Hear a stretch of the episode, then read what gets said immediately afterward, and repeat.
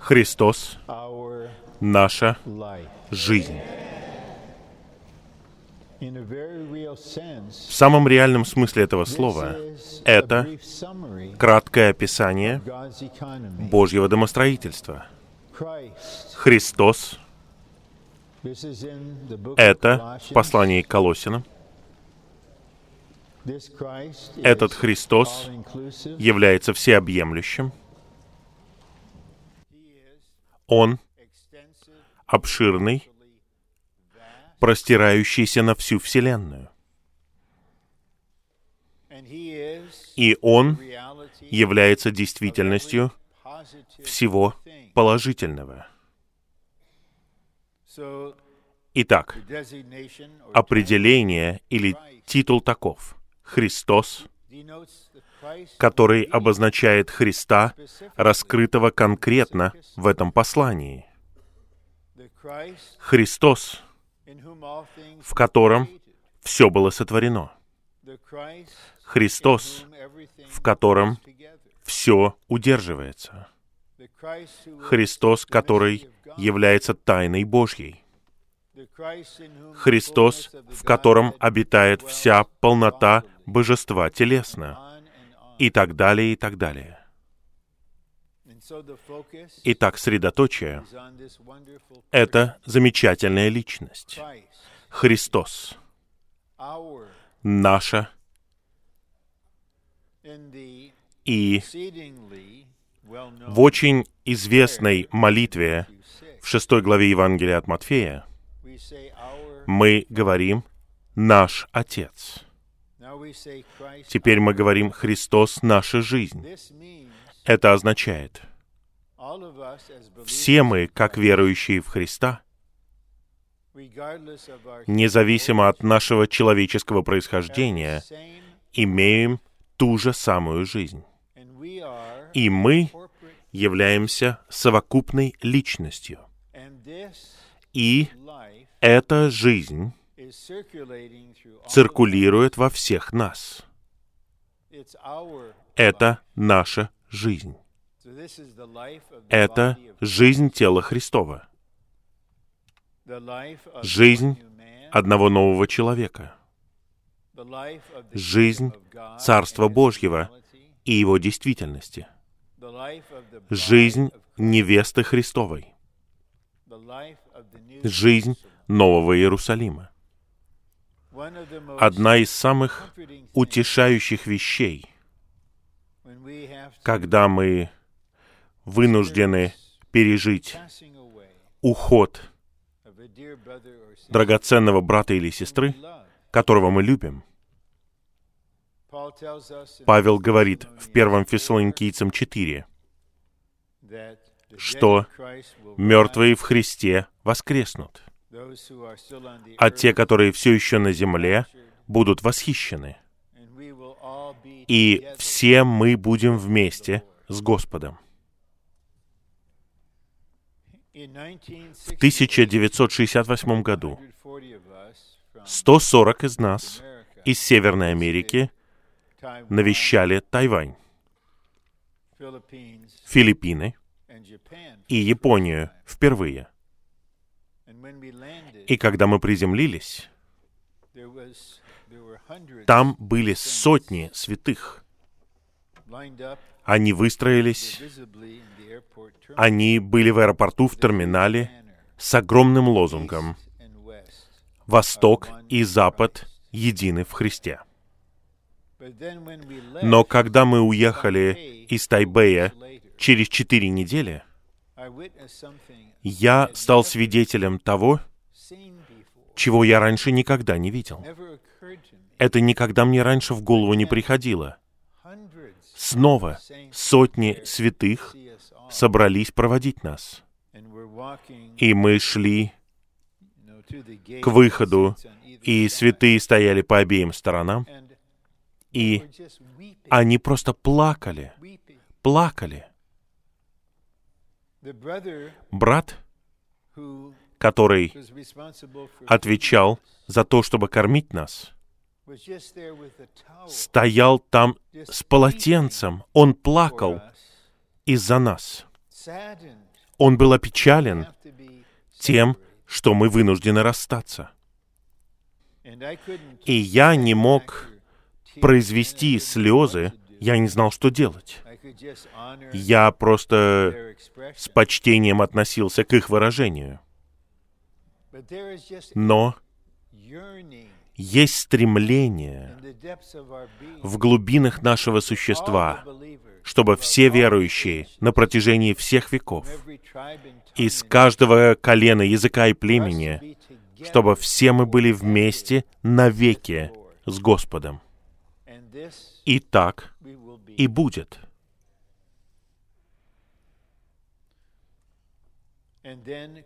И затем Христос — это наша жизнь. Это можно назвать самым личным и сокровенным сообщением на основании послания к life, Ваша жизнь и моя жизнь, ваша жизнь — это вы. Если вашу жизнь забрать у вас, ваше тело останется здесь. У нас у всех будет ощущение, что вас здесь нет. Да, вы можете теоретически провести различия между личностью и человеческой жизнью. Но в действительности ваша жизнь это вы. А теперь мы слышим от апостола, что Христос будет нашей жизнью.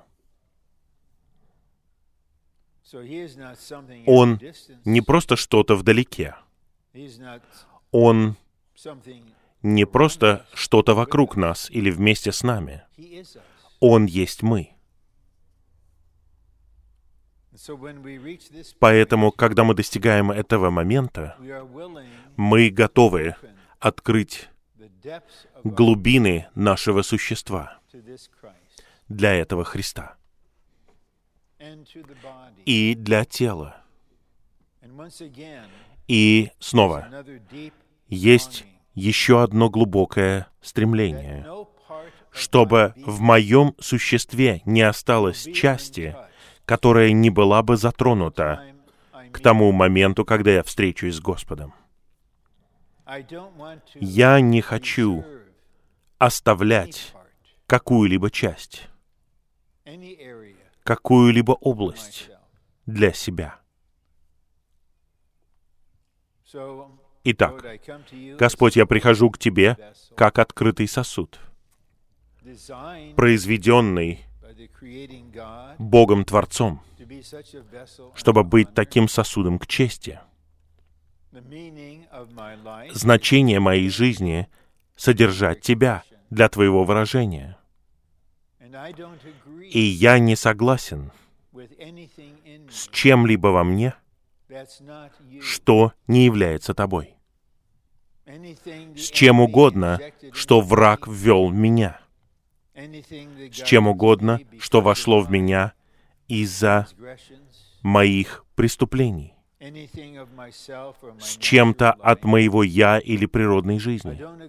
Я не согласен. Чтобы. Этому было позволено остаться. Но, Господь, сияй светом повсюду и затрагивай все. И внедряй себя в волокна моего существа.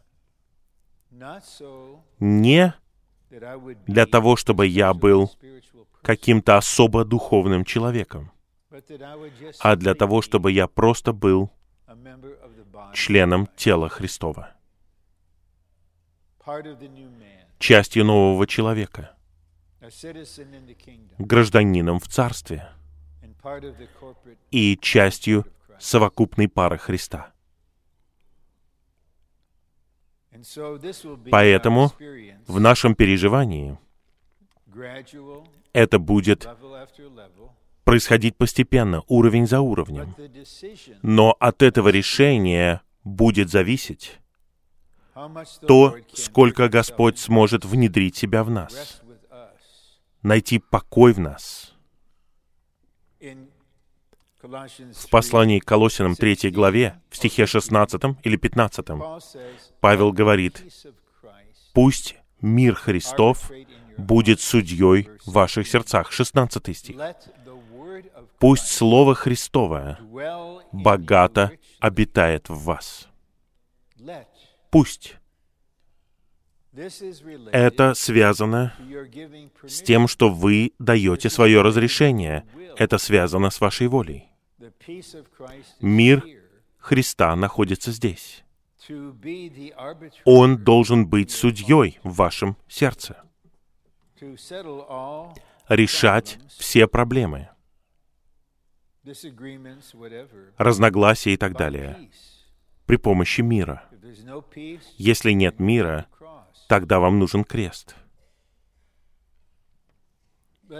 Но мы не обязаны позволять этому произойти. До какой степени мы позволяем миру Христову быть судьей, вот до такой степени он является судьей. То же самое со Словом Христовым, которое обитает в вас. Греческое слово это «ойкео», значит устраивать себе дом в вас. Это слово укореняется в вас. Пропитывает вас, пронизывает вас. Насколько мы позволяем этому произойти, это наше личное решение. И в этом вопросе возможно только активное решение. Только оно работает. Пассивное принятие не работает. Пассивное согласие ничего не достигает. Предположим, брат и сестра находились в очень сладостных, божественно-человеческих ухаживаниях. И у обоих у них чувство. Господь соединяет нас вместе. И вот он, мужчина, решает сделать предложение.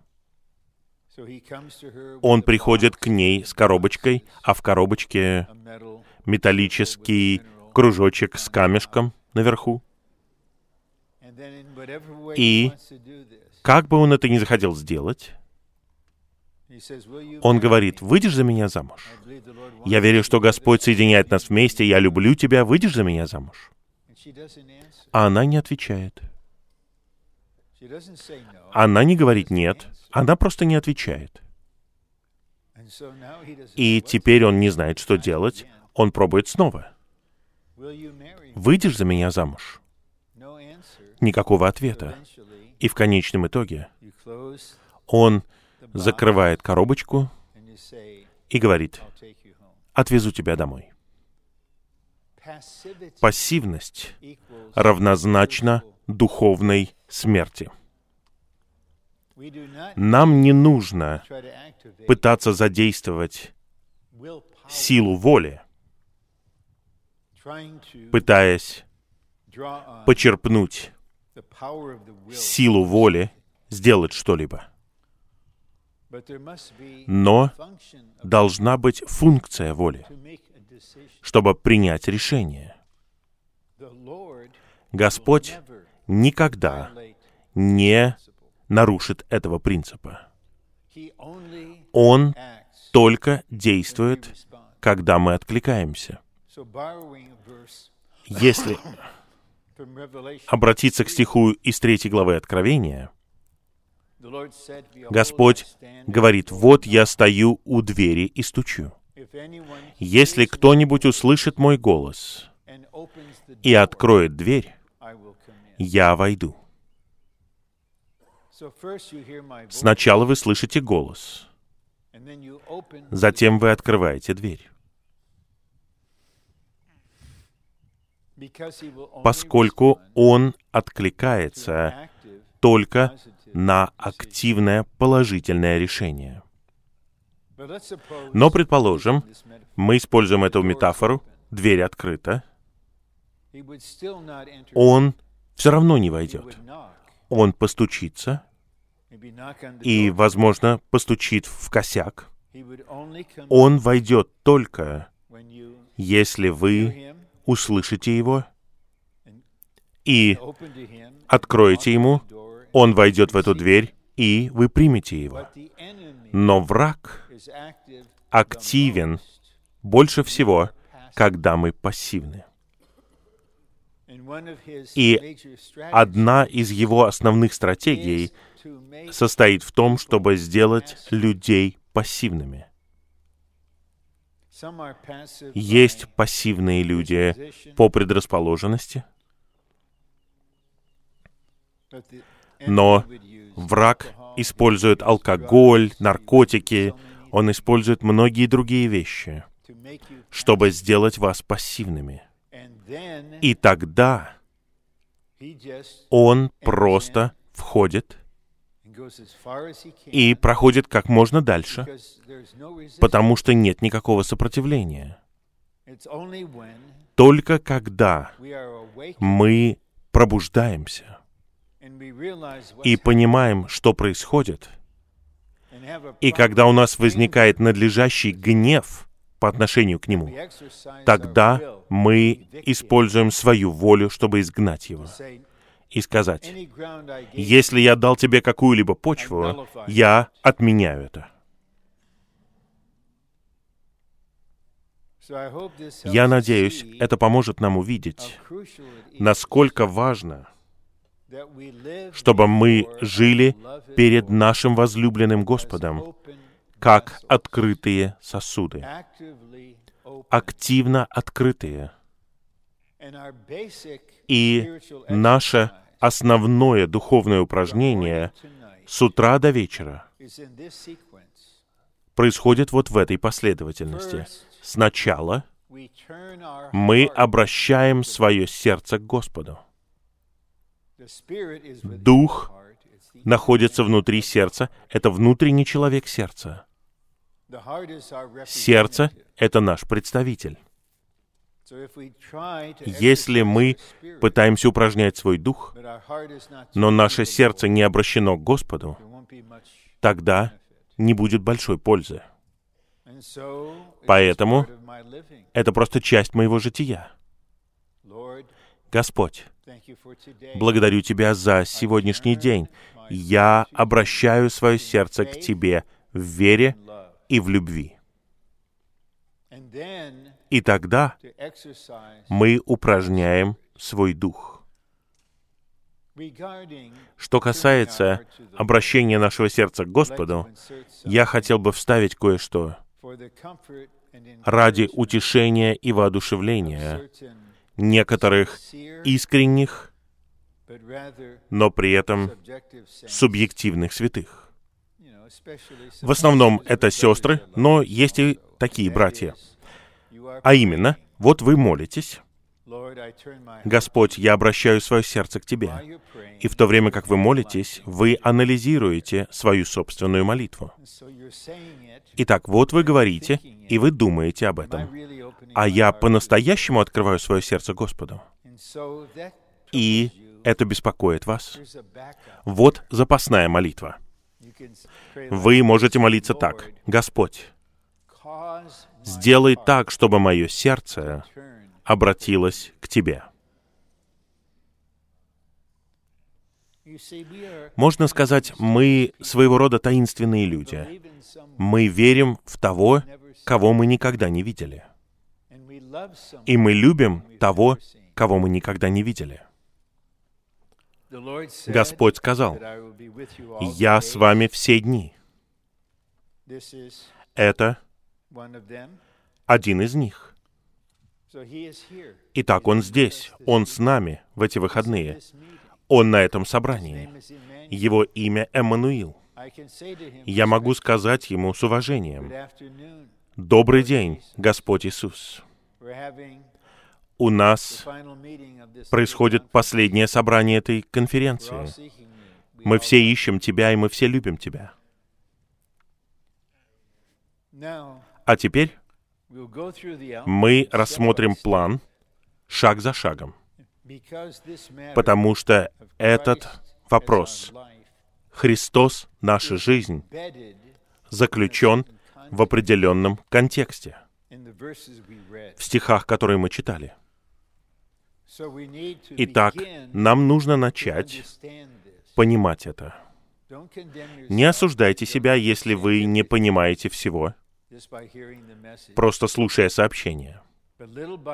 Но понемногу мы поймем элементы этого. Первый пункт говорит, чтобы переживать Христа как свою жизнь, нам нужно увидеть, что у нас с Христом одно положение, одна жизнь, одно житие, одно предназначение и одна слава.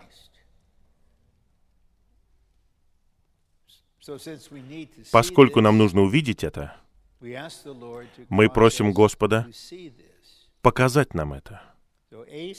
Пункт А говорит, по своему положению мы в Христе, и всем нам нужно увидеть это. Поэтому мы никогда не будем молиться об этом. Господь, я хочу быть в Тебе. Мы в Христе. 1, 1 Коринфянам 1.30. God От Бога вы в Христе Иисусе. Чувствуете вы это или нет? Чувство — это не критерий. Вы в Христе. И Господь John 15, показал в 15 главе Евангелия от Иоанна последовательность нашего общения с Ним. Он говорит, «Прибудьте во мне, и я в вас». Часто, сами того не осознавая, мы переворачиваем это. И я иллюстрирую это так. Я просыпаюсь утром. Я не знаю, как у вас это получается. Может быть, вы просыпаетесь, заряженные энергией, вы как серна, выпущенная на свободу, вы выпрыгиваете из постели. Я с трудом прихожу в себя. Вот я скорее проснулся, нежели сплю. И я думаю, где я? Где я сейчас? Хорошо. О. я в Великобритании. Ага. Я вот в этом часовом поясе. И Очень редко я просыпаюсь уже просто в духе. И я понимаю, что первое требование состоит в том, чтобы я упражнялся, чтобы быть в Христе. Я понимаю, что многие из нас хотели бы, чтобы происходило вот что. Мы хотели бы перевернуть порядок. «О, Господь, прибудь во мне». Господь, просто обитай во мне, двигайся во мне, благословляй меня, помазывай меня, давай мне благодать, снабжение. И тогда в конечном итоге я откликнусь, и я буду пребывать в Тебе. Но Проблема в том, что Он сказал не это. He said, "Abide Он сказал, me." прибудьте во мне. Если мы знаем, что мы в Нем, и Он в нас, тогда нам нужно упражняться. Нам нужно идти против чувства в нашем теле и в нашей душе. Нам нужно упражняться. Я в. Христе. Поскольку мы в Нем, мы там, где Он. Мы сидим по правую руку от Бога. Вот где Он находится, это положение. Поскольку мы в Христе, и Христос находится по правую руку от Бога, духовная действительность такова. Мы сидим здесь вместе с Ним. На первый взгляд я стою на платформе, но на самом деле я сижу с Христом в небесных пределах, я смотрю сквозь воздух на землю. Первое. По своему положению, сын в отце. Мы в сыне, поэтому мы в отце. Это Евангелие от Иоанна 14.20. Я надеюсь, это озаряет некоторых из нас. Когда мы поклонялись Отцу сегодня утром, мы были в Отце, будучи в Сыне, который находится в Отце. А это что-то очень тесное. Два. Только когда мы в Духе, мы находимся в Христе, в Отце и на небе, на практике и в переживании. Итак, хотя по положению объективно, когда я просыпаюсь, я в Христе, но в Христе, в переживании, я только когда я упражняюсь в том, чтобы быть в Духе. Вот где находится действительность. Перед тем, как я прочитаю подпункты, я хотел бы напомнить вам 28 главу Бытия. У Иакова был сон. Лестница, стоящая на земле. Она достигает небес. И ангелы Божьи поднимаются и спускаются — и когда он проснулся, он был потрясен. Он сказал, это Дом Божий, это ворота небес. Я хотел бы сосредоточиться на этих словах. Ворота небес. Вы переживаете ворота небес? Нам нужно обратиться к Евангелию от Иоанна 1.51. И Господь говорит, Нафанаилу, что небеса будут открыты, и ты увидишь ангелов Божьих, поднимающихся и сходящих по Сыну Человеческому. Не по лестнице, а по Сыну Человеческому. И Сын Человеческий — это воплотившийся Сын Божий. Это означает, что лестница это Господь Иисус, Сын Человеческий. В послании к евреям в 4 главе мы видим воодушевление приступать со смелостью к престолу благодати, чтобы мы получили милость и нашли благодать для своевременной помощи. Но престол благодати находится в святом святых, на наивысших небесах, а мы на земле. Это так и есть. Но Дом Божий, жилище Божье, как мы знаем из послания к Ефесянам 2.22, это наш дух. Итак, когда мы обращаемся к нашему духу, мы входим в Дом Божий, где находится лестница — и лестница — это сам Христос. И эта лестница, сам Христос, соединяет нас с небесным святым святых. И, пребывая в нашем духе, мы входим в славу Господнюю. Мы находимся в вознесении, мы в небесном святом святых, мы здесь.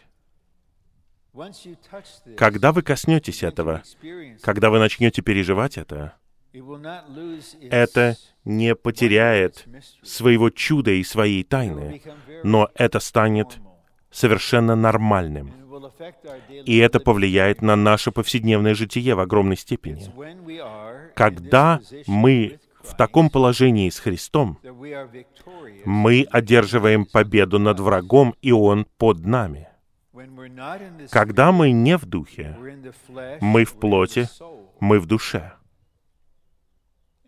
И мы просто на земле. Тогда мы пища для змея. Мы прах. положение имеет огромное значение. Оно решает все вопросы в духовной войне, в сражении. Все зависит от положения. Пусть Господь обучает нас, чтобы мы вместе учились. Какими бы ни были наши обстоятельства, я говорю это серьезно, что бы ни происходило физически с нами, как бы мы себя ни чувствовали, сколько бы у нас ни было здоровья, сколько бы у нас ни было энергии, какое бы у нас ни было настроение, у нас есть воля, которая может принять решение. Я буду в моем духе. И я буду упражнять свой дух. А теперь подпункты. Посредством всеобъемлющего духа в нашем духе происходит передача от Христа на небе к нам на земле. Когда брат Ли проводил жизнеизучение по посланию к евреям, он чудесным образом получал энергию. И часто он использовал это выражение «пум-пум-пум», «пум-пум-пум». Я просто переживаю «пум-пум-пум». И очевидно, что ему 70 с лишним лет, но он полон энергии. И мне интересно, что он имеет в виду под этим пум-пум-пум? Что такое пум-пум-пум? В конечном итоге я начал понимать немного, переживать немного, что это связано с передачей от престола в нашем духе. Поэтому я думаю, что я понимаю, что брат Ли имел в виду под этим пум-пум-пум. Он имел в виду пум-пум-пум. Нам не нужно пытаться объяснить это. И это предназначено для всех нас, в какой бы ситуации мы ни были. Господь, который любит вас, который несет вас на своем сердце перед Богом, молится за вас, ходатайствует за вас, преподносит небо вам, пасет вас. Он знает, где вы находитесь, Он знает, что происходит. Итак, Он посылает передачу от престола прямо в ваш дух. Но вам нужно быть в духе и почувствовать это, и получить это. Подпункт Б. Тот самый Христос, который сидит на престоле на небе, находится теперь также в нас, то есть в нашем духе, в котором находится Божье жилище. Итак, когда мы в духе, мы находимся в Доме Божьем — а в Доме Божьем находится лестница, которая есть Христос. В. Поскольку сегодня наш Дух — это место Божьего жилища, он теперь представляет собой ворота неба, где Христос является лестницей, которая соединяет нас с небом и приносит нам небо. Итак, как это будет сладостно, если женатый брат приходит домой, он спрашивает, как поживает его жена,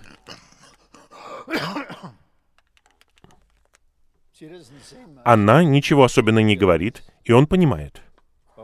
О-о, что-то происходит.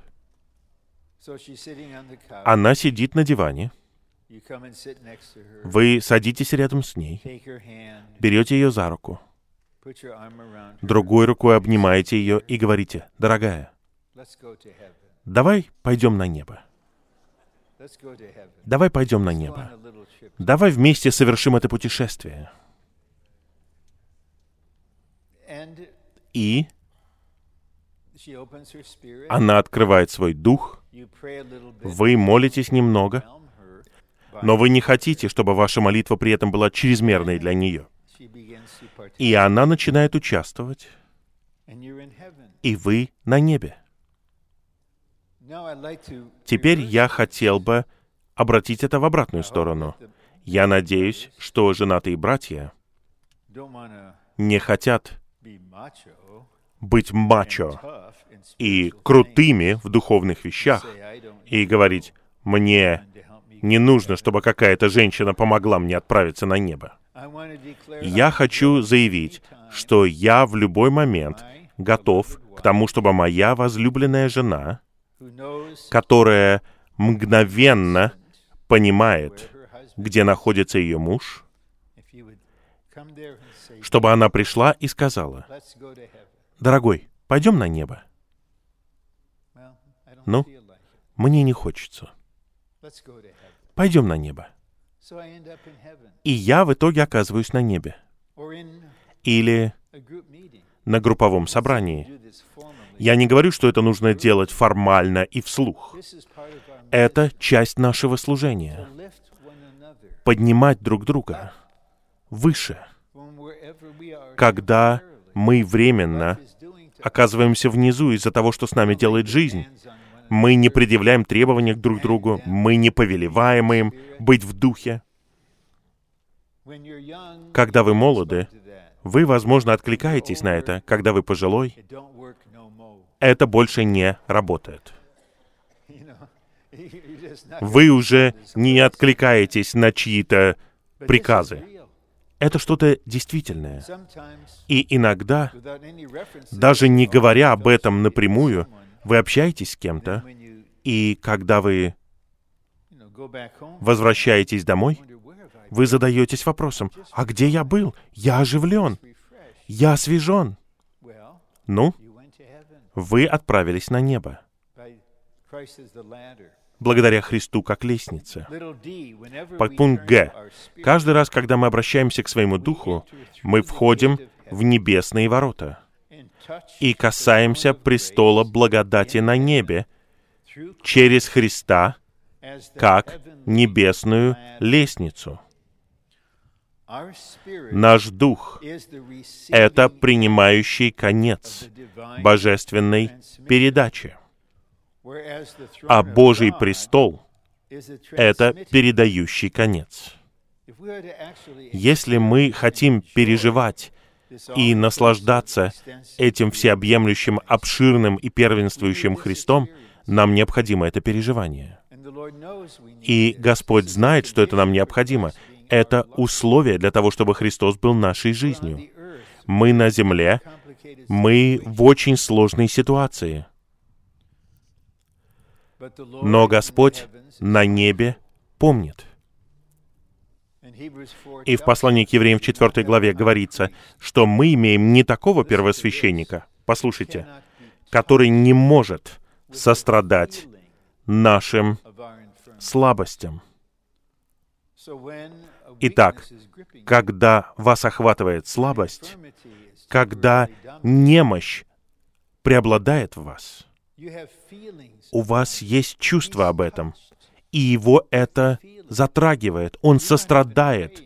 Вы даже не молитесь, но он сострадает вам, поэтому он тут же начинает действовать, преподносить вам что-то. И к вам приходит передача. И в конечном итоге вы обращаетесь к Духу, и это достигает вас. Представляете, какая это забота? Итак, всю нашу жизнь мы проводим под престолом передачи. И когда эта передача достигает нас, она позволяет нам переживать то, как мы входим в одно положение с Христом. Господь, передача достигла меня. Благодаря лестнице я нахожусь там, где Ты. Я выше всего, что делает враг. И мы здесь под Твоей верховной властью. И здесь Он становится нашей жизнью. Б. Жизнь Бога — это жизнь Христа. А жизнь Христа стала нашей жизнью. То, что Христос является нашей жизнью, означает, что Он в высшей степени субъективен для нас, поскольку трудно объяснить, где ваша жизнь. Но она точно не у вас в волосах. Потому что когда я иду в парикмахерскую и мне срезают волосы, моя жизнь не вытекает из меня. Если брат теряет волосы и становится лысым, у него не меньше жизни. Жизнь не в моих ногтях. Она где-то в глубинах. Итак, то, что Христос является нашей жизнью, как я показал совсем недавно, нам нужно предоставить Ему доступ в глубины нашего существа. И для того, чтобы он поселился там, чтобы он устроил себе дом там, не навещал, а жил, оставался бы там. Пункт 2. Невозможно отделить человека от его жизни, поскольку жизнь человека — это сам человек. Это очень важно. Следовательно, слова о том, что Христос — наша жизнь, означают, что Христос стал нами, и что у нас с Ним одна жизнь и одно житие. Поэтому я говорю, это самое сокровенное переживание, самое личное, поскольку вы готовы являть послание к Галатам 2.20, ваш старый человек распят с Христом, и теперь Христос живет в вас. И теперь вы открываете все свое существо для этой личности, чтобы он был вашей жизнью и жил вас.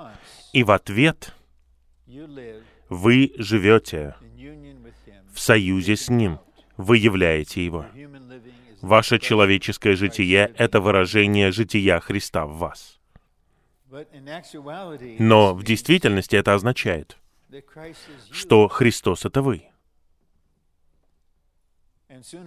И рано или поздно, и, возможно, это звучит депрессивно, но это не депрессивно, потому что истина всегда освобождает. Вы поймете. Теперь я понимаю. Я есть проблема. Это я, моя личность. Его я — это проблема. Поэтому я согласен с тем, что старый человек, старое «я» распят. И теперь я все еще здесь. Но есть другая личность, Христос, который становится мной. Но особые качества, с которыми Он нас сотворил, то, что Он искупил, и то, что Он возвышает в воскресении, остается. Поэтому мы будем узнавать друг друга в Новом Иерусалиме. Мы увидим, что Иоанн отличается от Петра, а они отличаются от Павла. У нас у всех будет своя личность. Но это будет личность, которая выражает Христа нашу жизнь. Итак, Господь никогда не отложит личность, которую Он сотворил. Он кладет конец падшей части, Он искупает сотворенную часть и возвышает в воскресении искупленную сотворенную часть. Но теперь Христос является личностью, которая живет в вас. Итак, Он становится нами. Есть ли что-то более нежное, тонкое, близкое, чем позволять Христу быть вами, заменять природного вас самим собой. Но вы все еще здесь. Я распят с Христом, и уже не я живу. Хорошо, это означает, что меня больше нет. Но Христос живет во мне. Ну, вот это мне. Разве это мне? Это не я? Если я говорю «я Рон», беру бутылку воды, которую дали мне, разве мне «я» и «Рон» не одно и то же? Но это новое «мне». Это не мне старого «я», это новое «мне», которое я должен быть осторожен. Если я поеду в Корею, и святые полностью открыты. Я не говорю, что вы не открыты, но они открыты по-особому. Они тут же, быстро открыты, если я предложу им. О, мне кажется, это было бы прекрасным именем для маленькой девочки. Me, новое я. Me Ким. Я однажды так поступил. И я сказал, я знаю одну сестру, она на обучении, ее зовут Лоза. Но я не знаю никого, кого бы знали ветвь. Я приезжаю туда через год. Ко мне подходит пара с маленьким ребенком и говорит, брат Рон, мы хотим познакомить тебя с ветвью. И, возможно, уже слишком поздно. Может быть, электронно они услышат это сообщение. Через 10 минут после того, как я его закончу, я поеду туда в декабре, и там будут новые «я», «new me», повсюду. Но так или иначе, мы новое «мне». И это новое «мне» живет. Христос живет в новом мне, но верой Сына Божьего, который отдал себя за вас. Три. У Христа, как жизни верующих, есть три черты, которые отличают эту жизнь от природной жизни. Эти предложения очень простые, однако истина глубокая. Когда Христос становится нашей жизнью, эта жизнь является распятой жизнью. Итак, крест всегда присутствует и действует, и он касается чего-то, что противоположно Христу. Просто естественным образом действует. Это нормально, и мы хотим, чтобы он действовал. Я не хочу быть в своем «я». Я принимаю действия креста. Я позволяю ему функционировать. О, это твое «я», Рон. Обращайся, не оставайся в этом. Ты в своей предрасположенности. Твоя предрасположенность временно дает тебе настроение, что человеческая жизнь абсурдна, бессмысленна. Это моя предрасположенность. Я не хочу оставаться в ней.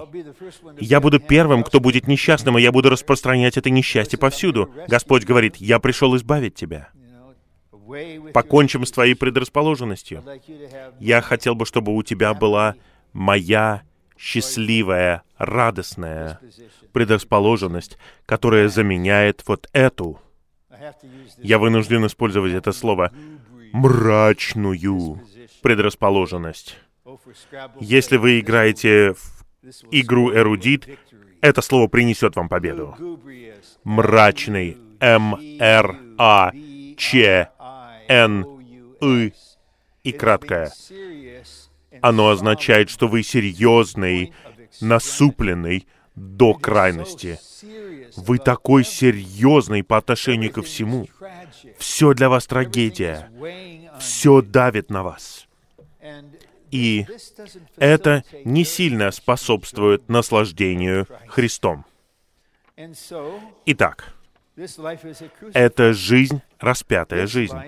И эта жизнь также является воскрешенной жизнью. Сама жизнь воскрешенная. Вам не нужно пытаться воскресить что-либо. Воскресение происходит естественно. Вам нужна жизнь воскресения. Вот она. И это жизнь, которая скрыта в Боге. Итак, мы видим шестую главу Евангелия от Матфея тут.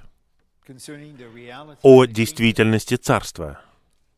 И если мы хотим жить в действительности Царства, тогда нам нужно обращать внимание на эти стихи. Господь говорит, «Не будьте как те, кто, когда молятся, делают это всенародно, чтобы привлечь внимание. Когда они что-то жертвуют, все знают, что я это делаю. Когда они постятся, они ходят с искаженными лицами, чтобы впечатлить вас, какие они серьезные. И он говорит, когда ты молишься, молись в тайне твоему отцу. Отец в тайне. Отец, который в тайне, видит в тайне. И если возможно, когда ты жертвуешь, давай в тайне. Бывают времена, конечно, когда нам нужно открыто что-то делать, открывать свою ситуацию, мы проходим через страдания, но в остальное время Господь не хочет, чтобы вы что-либо говорили. И, возможно, что-то происходит в вашем существе, никто не знает. И у вас нет свободы искать сострадание в этом деле.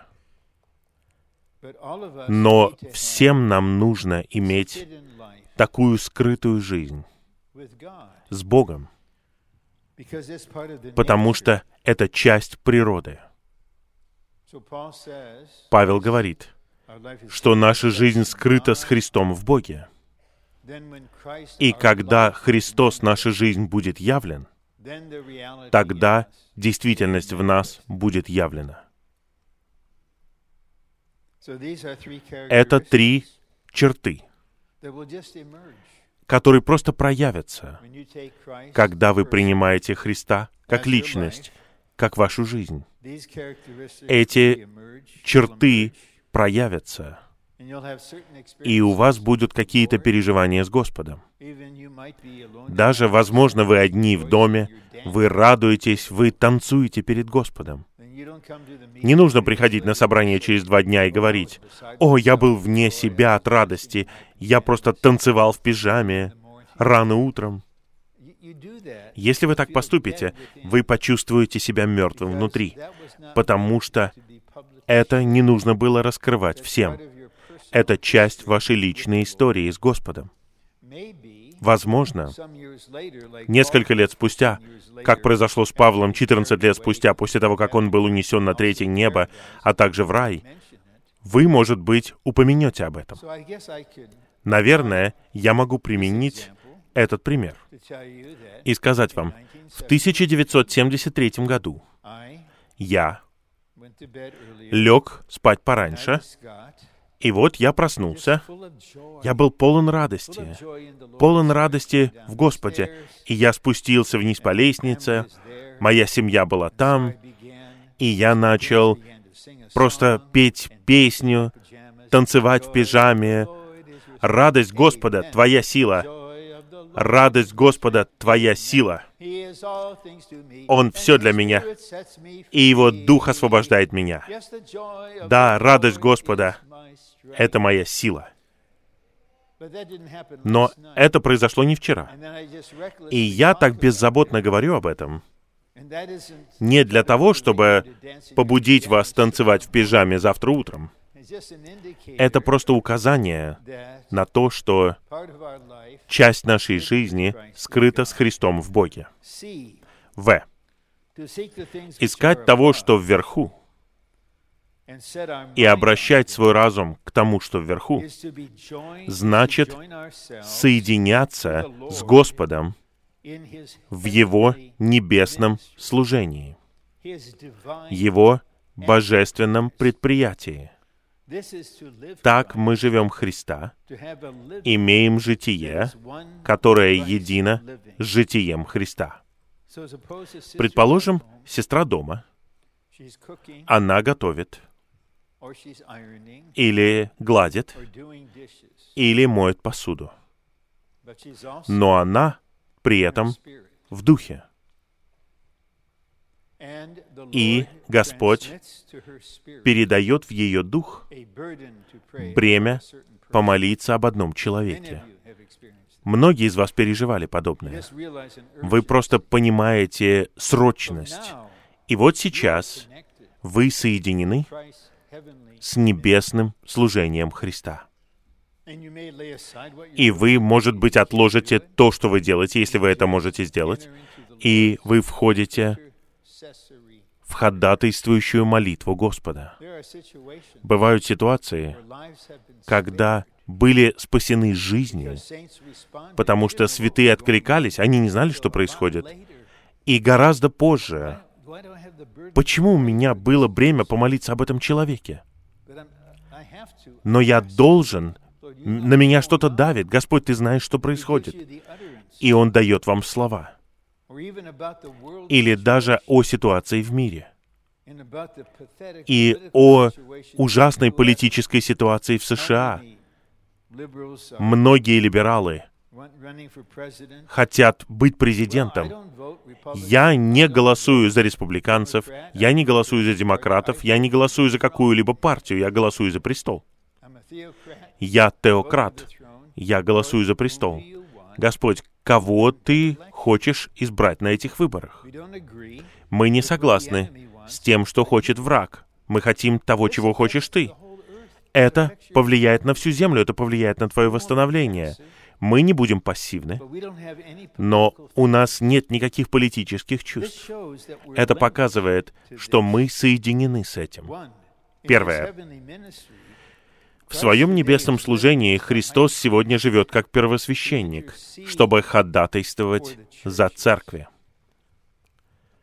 Мне кажется, Господь хочет дать нам молитвы за Китай и Гонконг. Что там происходит? Что враг пытается сделать? Что Господь хочет сделать? Неужели это закончится так же, как площадь Тяньаньмынь? Может быть, некоторым из вас в Гугле нужно посмотреть, что это было. Итак, когда мы один дух с Господом, тогда мы мгновенно можем соединиться с Ним в Его небесном служении, особенно посредством молитвы. Или иногда вам нужно позвонить товарищу и сказать, мы можем помолиться сейчас об этом. По какой-то причине это срочно. И вы вдвоем находитесь в действительности 18 главы Евангелия от Матфея. Вы в действительности тела Христова. И вы, сестры, связываете и развязываете. Я был в офисе однажды, в живом потоке, однажды утром. И группа опытных служащих сестер собиралась вместе на молитву. И одна из них пришла ко мне в офис, представляя их всех, и задала вопрос. Можем ли мы участвовать в духовной войне? Я сказал, конечно, вы члены тела, но вам нужно быть покрытыми. Но не беспокойтесь, мы покроем вас вы покрыты, потому что они коснулись ситуации жизни и смерти. Это касалось одной молодой сестры. И они знали, что им нужно сражаться против врага. И они сражались. И эта сестра была избавлена.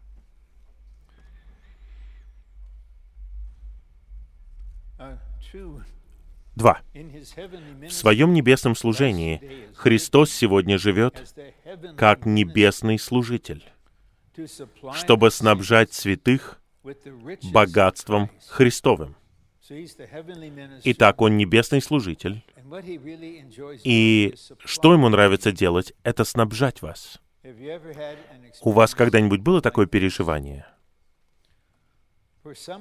По какой-то причине вы, возможно, проводите время с Господом, или вы соприкасаетесь с Господом в то время, когда вы делаете что-то другое, и есть сильный прилив жизни. Она просто втекает в вас, она возвышает вас, она дает вам энергию. И вы знаете, что это не результат вашего собственного упражнения. Но она просто дает вам силы. И спустя какое-то время происходит что-то ужасное. То, что могло бы повлиять на вас в большой степени. Несчастный случай, болезнь. Господь знал, что это будет. По какой-то причине Он не предотвратил этого. Но Он приготовил вас для этого. Какая у нас есть личность?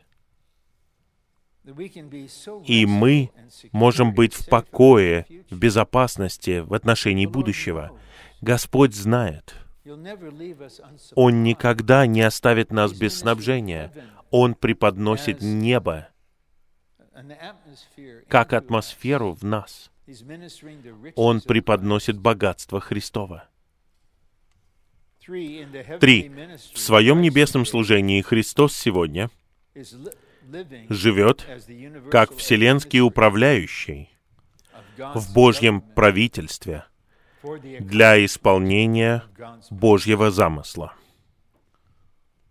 В четвертой и пятой главах Откровения показано видение нашего центрального правительства. А в главах с первой по третью Откровения показано видение поместных церквей как посольств. Посредством семи духов то, что находится в небесной штаб-квартире, передается в церкви как посольство. Мне кажется, что Господь хочет возвысить молитвенное служение церквей по всей земле. И мы собираемся вместе для того, чтобы соединиться с Христом в Его управлении. И Он высвободит молитвы, которые осуществят на земле решение престола Божьего. В Откровении, в 8 главе, мы видим повествование о другом ангеле, то есть о Христе, который стоит у жертвенника. И у него есть золотые чаши. Это молитва святых. И к этим чашам, молитвам он добавляет курение.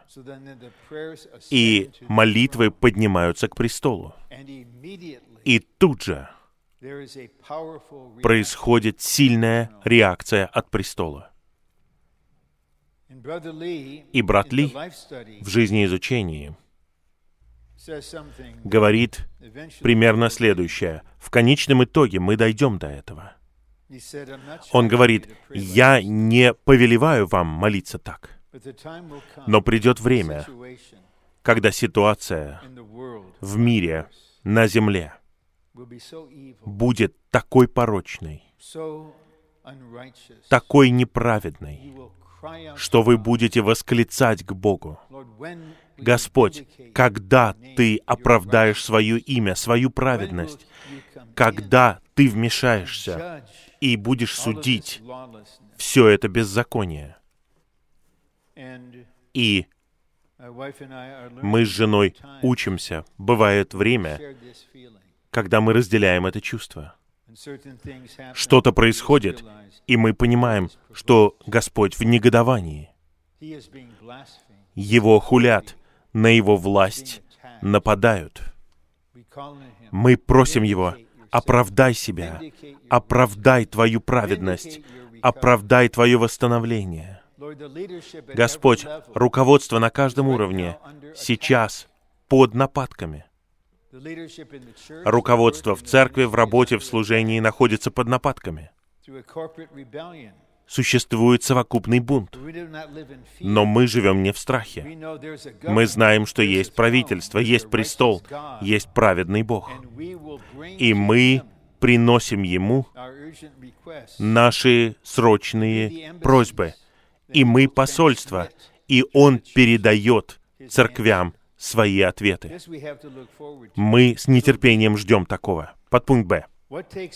То, что происходит в поместных церквях, должно происходить под руководством Божьего престола на небе. Любой брат, который несет ответственность в церкви, в служении, в работе, должен понять это. Все находится под направлением престола. Ни у одного соработника, ни у одного служащего брата, ни у одного старейшины в самом себе нет положения и власти направлять что-либо. Мы все находимся под управлением престола на небе. Итак, наша обязанность состоит в том, чтобы передавать это, представлять это, доносить это, но ничего не начинать самим. Я повторяю, то, что происходит в поместных церквях, должно происходить под руководством Божьего престола на небе.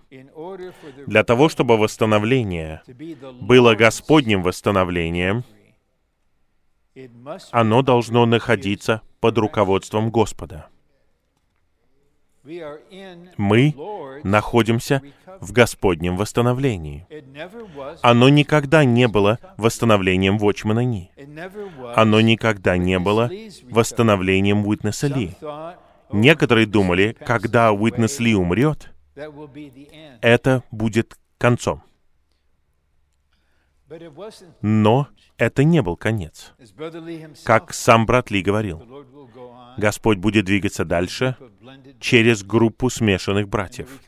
И восстановление движется вперед, потому что это не чье-то восстановление. Это Господне восстановление.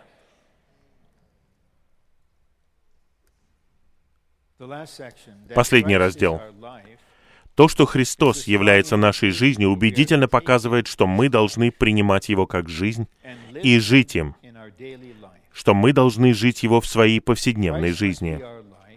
Христос должен быть нашей жизнью на практике и в переживании. Нам нужно изо дня в день спасаться в Его жизни. Послание к римлянам 5.10 тем более мы будем спасены в его жизни. У брата Ли есть сообщения в жизни изучения послания к римлянам, которые здесь суммированы. Я прочитаю вам то, что написано здесь. О том, что мы будем переживать, когда мы спасаемся в жизни. Мне кажется, что все вы верите в послании к римлянам 5.10, тем более мы будем спасены в его жизни. Но давайте подумаем вот о чем. Давайте подумаем с положительной стороны. Хорошо? Можем ли мы сказать, мы в тем более? Можем ли мы сказать? Может быть, мы можем сказать, братья и сестры, моя жизнь день за днем находится в тем более. Мне нужно много спасения. И откуда я знаю, что я в этом тем более? Итак, потому что я начал действовать в ответ на молитву, чтобы завершить этот цикл. Какой цикл? Павел написал слово. Брат Ли преподносил нам это слово о спасении в его жизни. И мы принимаем это слово. Мы верим в него, мы принимаем его. Мы завершаем цикл, когда мы возвращаем это в молитве и применяем это к себе. Как Давид во второй книге Царств в седьмой главе, когда Бог пророчествовал, что Давид не построит дом, но Бог построит ему дом. И потомок Давида будет Божьим сыном, и его сын построит дом, и его царство будет утверждено. И тогда Давид не просто принял это и не сказал «спасибо, пророк». Он сел перед Господом и начал молиться в ответ. И сказал «Господь, сделай, как ты и сказал. Поэтому, когда мы читаем Римлянам 5.10, тем более мы будем спасены в его жизни, и мы учимся из служения, что есть аспекты спасения в его жизни, это все ускоряет, все развивает, когда мы молимся простыми, прямыми молитвами. Господь, спасай меня в жизни сегодня. И вот подпункты. Спасаться в божественной жизни от рабства греха, закона греха, благодаря высвобождению закона завершенного Духа. Кому-то нужно молиться, Господь, спасай меня от этого опутывающего греха. Законом Духа мне нужно спасаться. Мне нужен Спаситель. Я не стесняюсь говорить это. Два. Спасаться в божественной жизни от нынешнего века мира благодаря освящению завершенного Духа. Господь, спасай меня от этого нынешнего злого века. Спасай молодых людей от сообразования с этим веком. Господь, освящай меня. Три.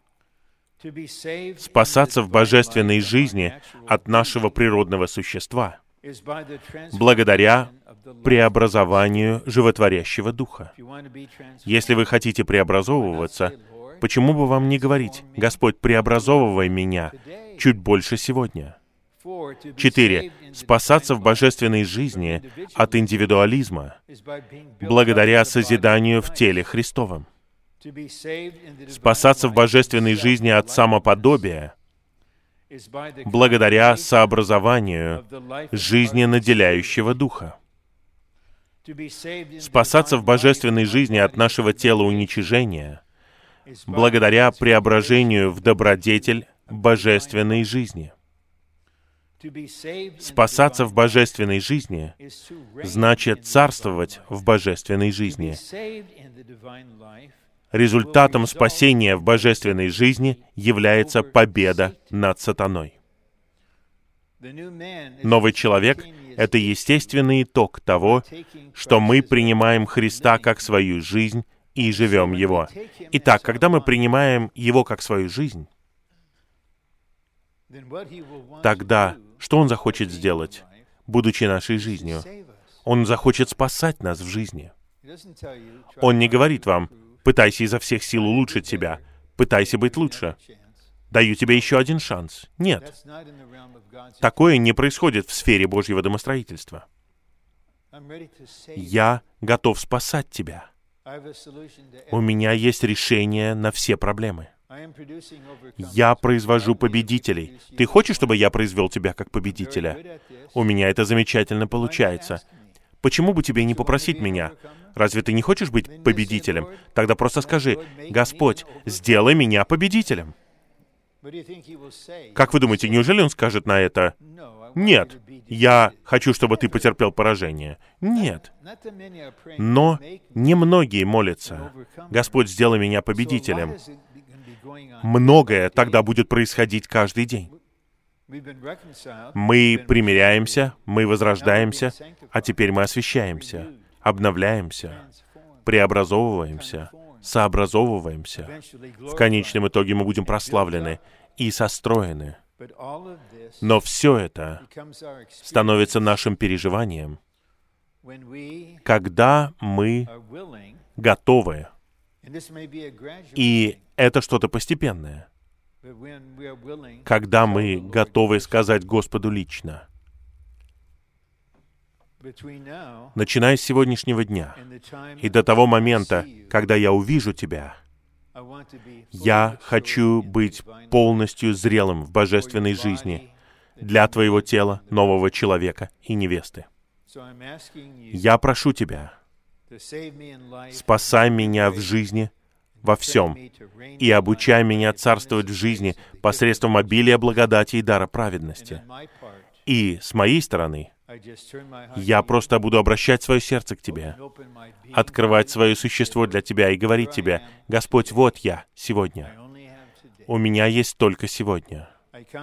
Я посвящаю этот день Тебе. Расти во мне, увеличивайся во мне, будь действительным во мне, и день за днем Он будет увеличиваться, пока мы не скажем одними устами, одним голосом, «Христос — наша жизнь». Пожалуйста, помолитесь сейчас, и потом у нас будут заключительные свидетельства.